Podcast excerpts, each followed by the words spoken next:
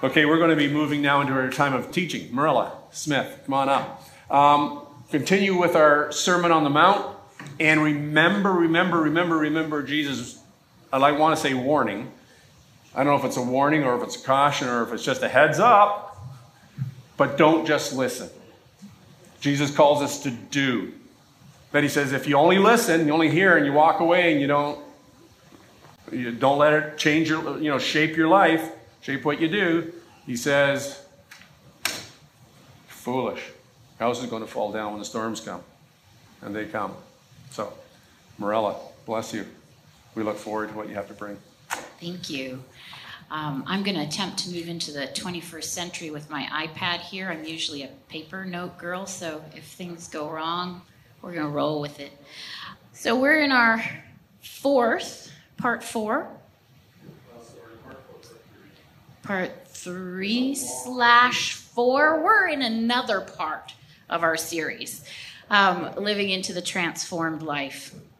And I wanted to start today's teaching by showing you a video. But I didn't want to continue the exploitation. I'll put it that way. So instead of, of showing the video, what I'm going to do is talk you through the video. Uh, I don't know if any of you are on social media and are familiar with something called a social experiment.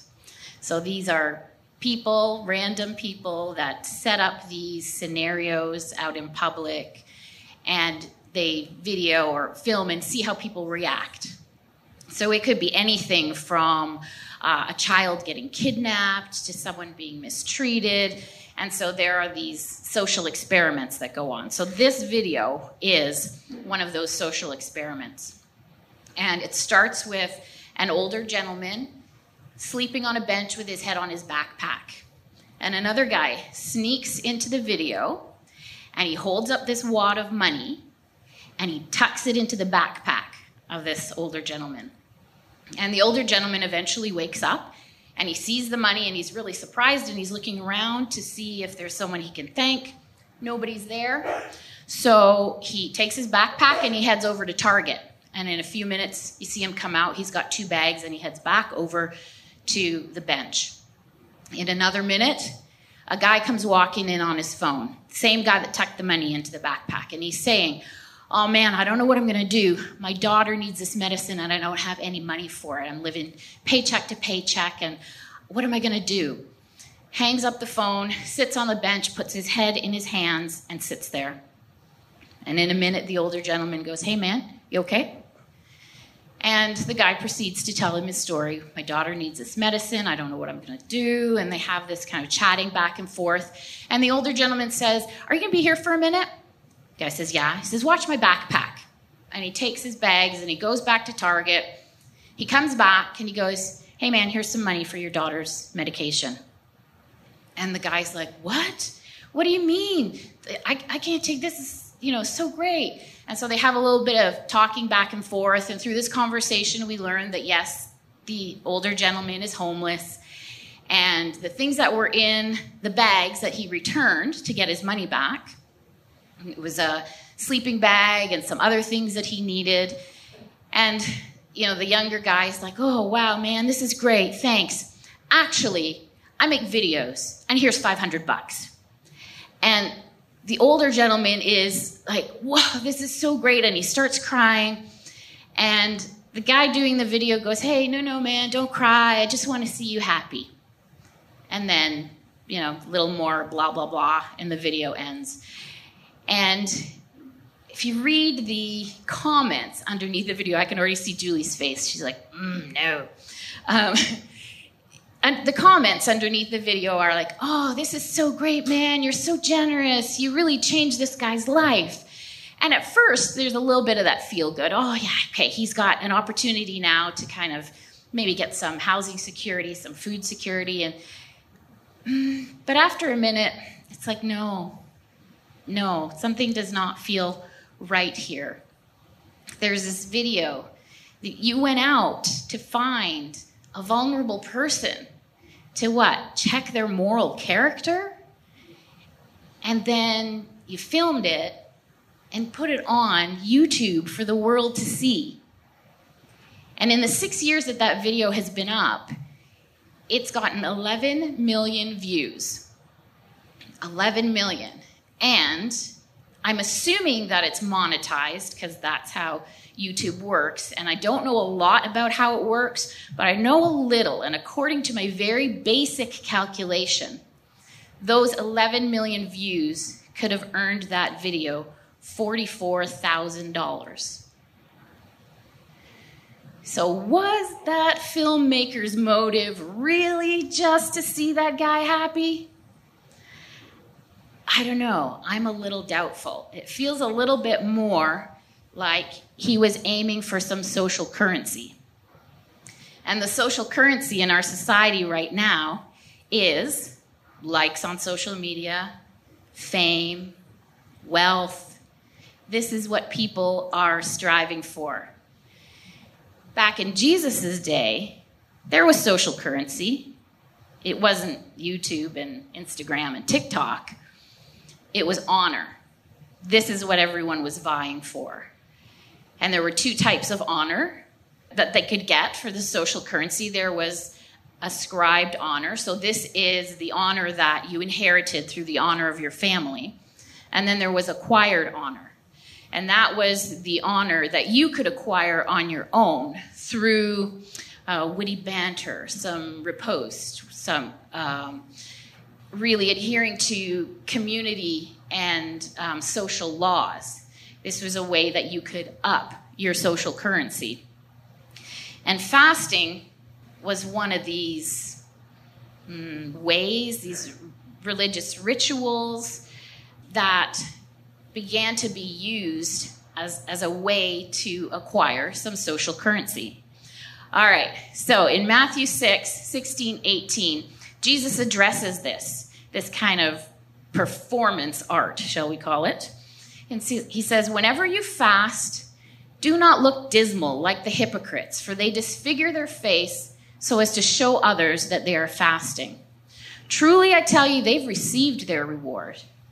But when you fast, put oil on your head and wash your face so that your fasting may be seen not by others, but by your Father who is in secret, and your Father who sees in secret will reward you. So, what was the significance of fasting for the Jewish people? I know that you know it's something that the church does, and and we talk about it a little bit. But I wanted to check and see what was what was going on back in Jesus's day. And there were two types of fasting there was communal fasting that the community would participate in, and individual or personal fasts. The only required fast for Jewish people, as far as I understand, I'm not Jewish, so I am not any kind of uh, expert on this, but the only required fast is Yom Kippur, which is the Day of Atonement. So all of the other personal fasts were voluntary. And there are a few different reasons that, that people fasted, and it seems to have um, kind of grown and changed and expanded throughout the Bible. But one of the reasons to fast was for penance and to try to influence the hand of God. So we see this with David. After he sleeps with another man's wife, gets her pregnant, kills the guy, then they have the child, and the child ends up sick, and David fasts, fasts to um, repent for what he's done and to try to save his son's life. There were also fasts for purity, and this is not an exhaustive list. This is just a, a few ways that fasting was used. So, a Jewish bride and groom would fast on their wedding day, and maybe they still do, I don't know, um, so that they can enter their marriage in purity. And then there's mourning, so fasting on the anniversary of a family member's death or a teacher's death. And this is, I believe, when they would put on the sackcloth and ashes on their head and do this fast for mourning. And fasts were believed to result in spiritual transformation in a person or a community. Really, any ritual practice is kind of meaningless unless it results in the transformation of the character of the individual. Now, from what I understand, the Pharisees used to fast on Mondays and Thursdays. And this was because they said it was the days that Moses ascended and descended Mount Sinai when he received the law. Conveniently, they were also market days. So lots of people moving around, lots of people milling about, lots of people that would witness their sacrifice, their um, their fast. And so, what it suggests is that they were aiming for some social currency. Now, I don't want to paint everyone with the same brush. I'm sure, sure that there were some very sincere Pharisees who were doing their best. But Jesus says, don't do this.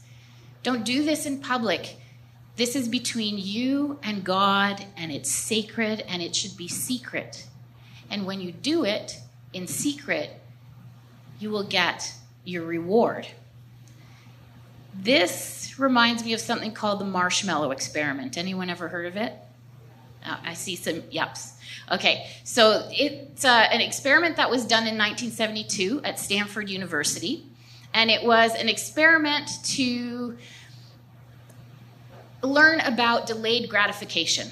So they would bring children in and put a marshmallow in front of them and say, You can eat this marshmallow.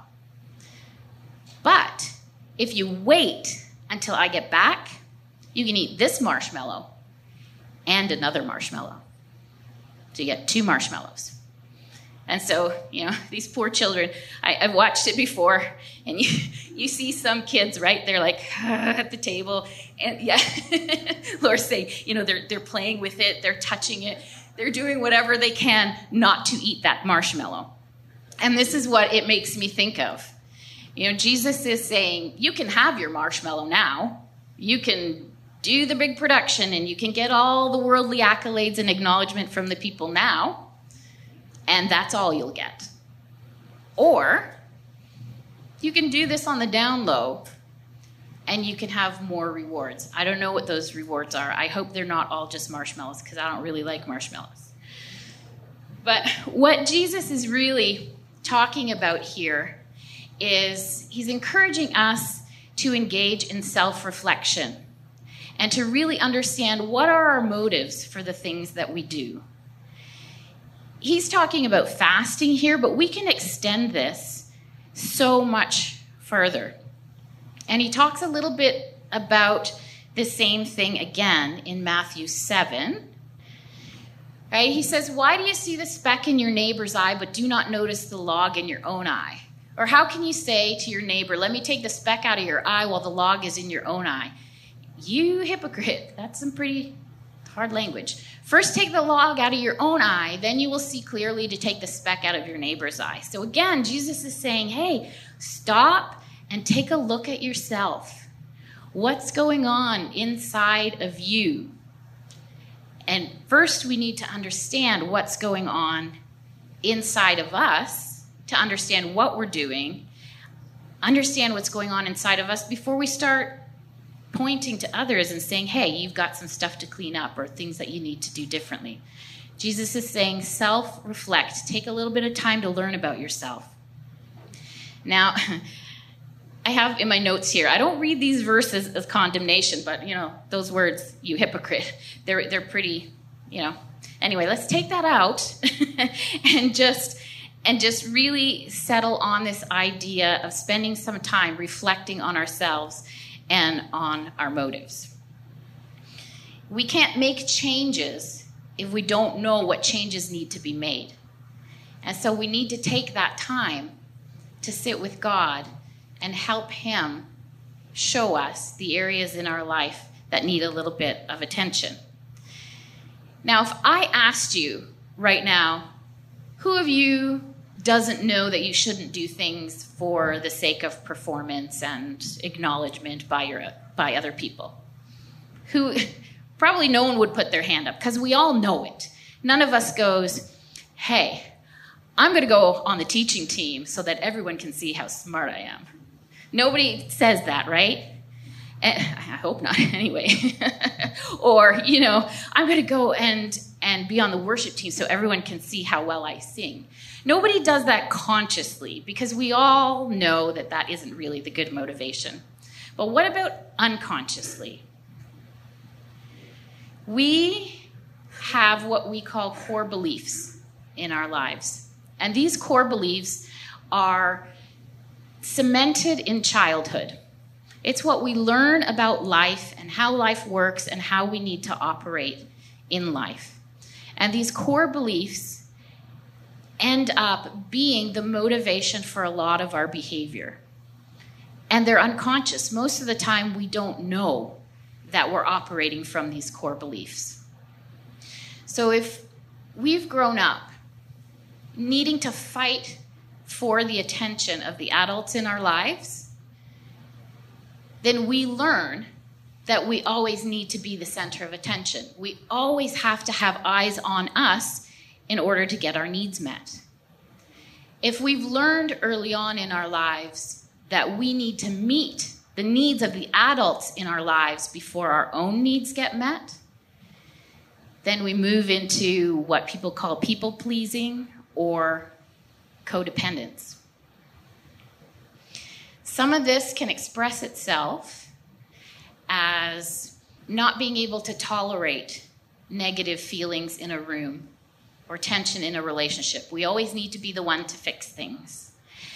Maybe it expresses itself as unclear boundaries. I don't know where my emotions end and yours begin, and so I need to take care of everyone around me so that I feel okay. Maybe it looks like I work harder to fix your problems than you do. Because again, I don't know where you end and I begin, and I need everyone around me to be okay so that I can be okay. And these core beliefs can affect how we view God. That maybe we need to prove ourselves before He'll love us. Maybe we need to do more and meet His needs so that my needs get met. In Ephesians 2, I don't know that I have this on here. Nope. We'll go back. Okay. In Ephesians 2 8 and 9, we're told that it's by grace that we're saved, not by works. And I don't know about you, but this can create a little bit of tension for me. Because I know that there's value in growing and moving forward and healing and developing and moving closer to God. It's what He wants for us because it's for our good. But there's also this reality that if I don't change one iota from who I am today, that He still loves me. So if you don't change one iota from who you are today, He still loves you. There are no strings attached to His love. But how do we hold that intention with what we know about making disciples and bringing the kingdom out into the world? I don't know. I don't have an answer for that. But what I do know is that I'm okay right now, today, and He loves me just as I am. So I'm going to hold on to that. Now, if we've been operating in a particular pattern that's motivated by these skewed core beliefs, we might not even notice what's going on. This is our normal. This is how we operate. In Matthew 6 and 7, Jesus encourages us to check in and say, okay, so what is motivating me? How do we figure out what's motivating us? So I have two questions that I'm going to leave with you today. So, first one is if no one will ever know that I did this, will I still do it? So we could ask the creator of that video if no one ever knew that you tucked that money in that man's backpack and you just walked away, would you have still done it? I'm going to guess that the answer, if the dude was being really honest, would have been no, because it wasn't about the gentleman that he gave the money to. It was about his video and his views. And, you know, even, even the title of the video, it's called Homeless Man Does Breathtaking Act. So this, this gentleman, this, this vulnerable individual is, is distilled down to his housing situation. He is the homeless man. And it's kind of put out there as if, you know, isn't it so wonderful that this homeless guy, who's probably morally bereft because that's why he's homeless, but he does this breathtaking act, right? I think probably a better title of the video would have been I exploited and manipulated a vulnerable individual for my own gain and found that his moral character far exceeded mine. But that was probably a title that was too long for YouTube, right? So, again, in everything that we do, let's ask the question if no one ever knew that I did this, would I still do it? And the second question am I doing this out of a fear that my needs won't get met? Am I compelled to do this not out of compassion and out of a heart of serving, but out of a need to make everyone okay so that my own needs get met? And a lot of the things that we do, maybe they do fall under these categories. Like, I'm not saying don't stop what you're doing because we need to do the things, whatever they are. We need, we need to serve. Like, we need to, to continue to work towards a deeper relationship with God. We need to do these things. But maybe just taking a minute to understand where our motivation comes from and knowing what it is inside of us that needs to change. So, again, the two questions if no one ever knew that I did this, would I still do it? Am I doing this out of fear that my needs won't get met? So, I'm just going to invite you to take a minute and we're just going to sit with those two questions. And I don't want to end in prayer right now because when we end in prayer, we sometimes like shut off, right? And okay, it's all done, and now we're tied up, neat in a bow, and, and out we go. So I just want you to, to sit quietly and just take a minute. And I want to finish off with another verse that um, is in Proverbs 16:2. All one's ways may be pure in one's own eyes, but the Lord weighs the spirit. That's some pretty fancy language, so I like the amplified version better.